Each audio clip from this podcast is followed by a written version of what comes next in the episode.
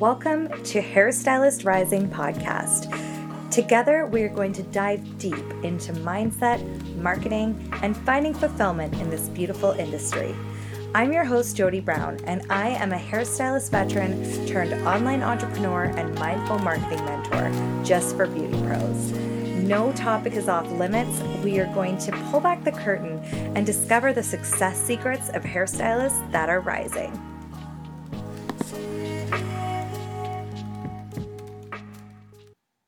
Hi, and welcome to the Hairstylist Rising podcast. I am your host, Jodie Brown, and I want to tell you a little bit about why I started this podcast and what you can expect. I have been a hairstylist for over 15 years, and as the daughter of a salon owner, you could say I've spent my life in the beauty business. I started off as a shampoo girl and receptionist, went through an extensive apprenticeship period, and spent the better part of a decade mastering my craft and constantly learning before making the jump to go independent. However, things have changed dramatically since I got my start in the industry. The hairstylist success path is no longer linear, and there are more options than ever before when building your dream career in the beauty industry.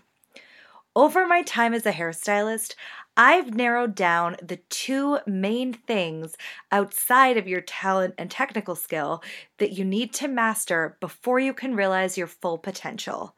And those things are your mindset and your marketing strategy.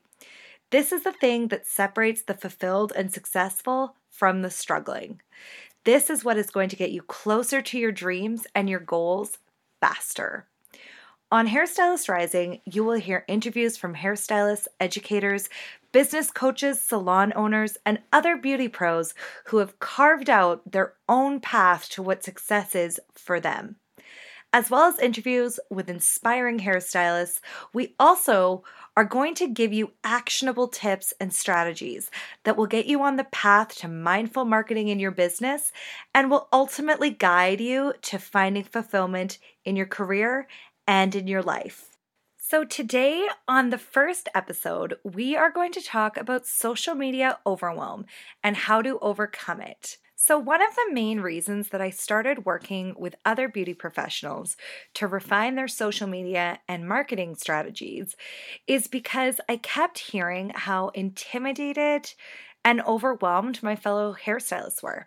I remember I was sitting in a balayage and business class, and one of the participants in the class asked a question about social media. The entire room, full of talented hairstylists, started talking about how they were so overwhelmed and they just felt like they didn't know where to start. I was sitting there listening and I just felt like I couldn't relate because I love doing it. So, to get a little bit more into how I got into using social media, specifically Instagram to grow my business, I started back behind the chair after a couple years in sales and a maternity leave in a brand new city. So, I was really starting from scratch. It was also a brand new salon. But the one thing I knew when I returned to doing hair after my maternity leave is I wanted something different out of my career this time. I really wanted a fresh start. I was a new mom, and as I came back behind the chair, I started learning about balayage. Ombre was a huge trend at the time, and I was taking some blonding education and really just refining those skills because I wanted to feel super confident after taking that time off to be at home with my son. And that was really where I wanted to focus was on blonding and on balayage because it just felt like where my passion really lied. So I started taking photos of my work and posting them on Instagram. Now, at that time, it was basically enough just to take the photo and pop it on Instagram. Not much of a strategy was really needed. However, that changed and quickly. So, as I was slowly building my clientele from referrals and social media referrals, even occasionally, I really started diving into marketing and social media education. I took a few online courses and I spent a ton of time reading and searching new ideas. And I got to a point where I felt like the aesthetic of my feed was really great. I definitely knew how to take a good photo. Even brands were reposting my work, and I was really proud of how my feed looked, but I just wasn't getting as many clients as I was hoping. I started trying new things here and there, and something I talk about that I really struggled with was getting into posting photos of myself. But I was starting to see things shift a little bit on social media, and I was starting to see businesses start to incorporate more of the owners and more of themselves. So I decided to take a chance and try posting a little bit more about myself. I included photos and even tutorials. And honestly, it was like magic. I would get messages from people who said they had been following me for a year and they loved my new stuff that I was putting out and they were finally ready to book an appointment. So it really did make a huge difference when I started incorporating myself into my branding. And I didn't even know it was branding at the time, but into my Instagram strategy. Instagram really does evolve. And what worked five years ago isn't really working now.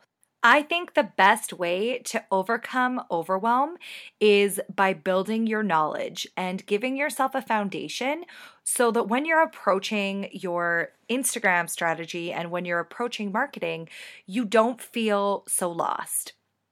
Now, every other skill that we learn as hairstylists, we take the time to take education on. So I'm not sure why we expect to just know what we're doing when it comes to building our marketing and social media strategy.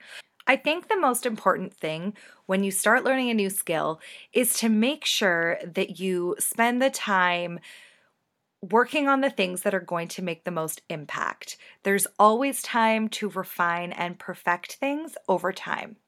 So, I want to go over a few things that you can do to start seeing a little bit more of a return on your Instagram time investment. Now, the first thing you might guess is infuse more of yourself into your Instagram marketing. Now, this doesn't mean just posting selfies constantly and not giving any value. What this means is infuse more of yourself into your marketing so that people know who they're booking an appointment with they are so much more likely to want to come and see you if they think you're going to be somebody that they enjoy spending time with. And one way that you can do this is by thinking about connecting points. What would you and your ideal client have in common? What are the things that you would talk about? When you are talking to one of your favorite clients behind the chair, pay attention to the questions that they ask you. Are they asking you about where you got your outfit? Are they asking you about what you're cooking for dinner that night? Are they asking you about your dog, your kids, your family? All of these things are connecting points. So, things that you might have in common with that ideal client. And it also just humanizes you a little bit, and people want that human connection. So, for that reason, it is really important to make sure that you are showing up. A good rule of thumb if you're just wanting to start out small, is make sure there's at least one photo of you in your most recent nine photos. Two's better, one would be the minimum, and try showing up in your stories a little bit. If you're really uncomfortable doing video, which spoiler alert, you may want to start incorporating, then what I would recommend is even doing a voiceover. It's a low pressure way to just start building that connection. Okay, let's move on to the next thing that you can do to start seeing more results from your Instagram efforts. I talk a lot about making sure you add value for your audience with your captions. But I'm going to break that down and tell you what that actually means. When you are writing content, the number one thing you want to ask yourself is what's in it for them? Whether this is a post about you, whether this is a hair photo, whether it's a product photo, this applies to absolutely anything. When it's a photo of you, what's in it for them could be getting to know you a little bit better, which is great. If you're posting a hair photo, how you could apply what's in it for them would be instead of posting a photo and saying that this is a beautiful balayage that I did, what you would say is something along the lines of if you want low maintenance color that is going to allow you to spend less time in the salon, then this is the service for you. It just puts a different spin on it, and you're really telling them what it is that they will get out of it if they choose to take you up on this service. Same goes for product posts. So often we will just list the features of a product because that is how we're educated as hairstylists. So we think that if we just talk about how it contains argan oil or how it's pea protein, that that is going to convey to our clients why they should purchase this product. When in reality, we want to focus on the benefits clients don't care what the ingredients are. Yeah, it's fun information and you can definitely include a little bit of that. However, the main things that they want to know is what is the problem that this is going to solve for me? If my hair is brittle, will it make it healthier? If my hair is dull, will it make it shiny? If my hair is flat, will it give me volume? These are the things that you want to think about when you're talking about anything basically on your Instagram. The third and final action step that I'm going to give you today is to take a look at your profile and make it easy for your followers to turn into clients. What I mean by this is make sure that you include a call to action in your bio and either a book button or a link to your online booking on your profile. A lot of the time, I see beautiful Instagram profiles, but there's no information about where the salon is or how to book an appointment. A lot of the time, people on Instagram have shiny object syndrome. So, if it's that difficult to figure out how they can book an appointment with you, chances are they're just going to go somewhere else. If you want to find out more information on how to optimize your bio to make it easier for potential clients to not only book with you, but also to find you in the first place, I have created a totally free mini course. It is called the Hairstylist Instagram Kickstart, and it's available at my website at www.jodybrown.ca slash links. That is going to give you access so you can go through, there's workbooks, there's mini content, and there's even a bonus hashtags workbook. So if you're wanting to take steps, implement these tactics that we've talked about today, and you will notice an immediate improvement that's it for this week's episode of Hairstylist Rising.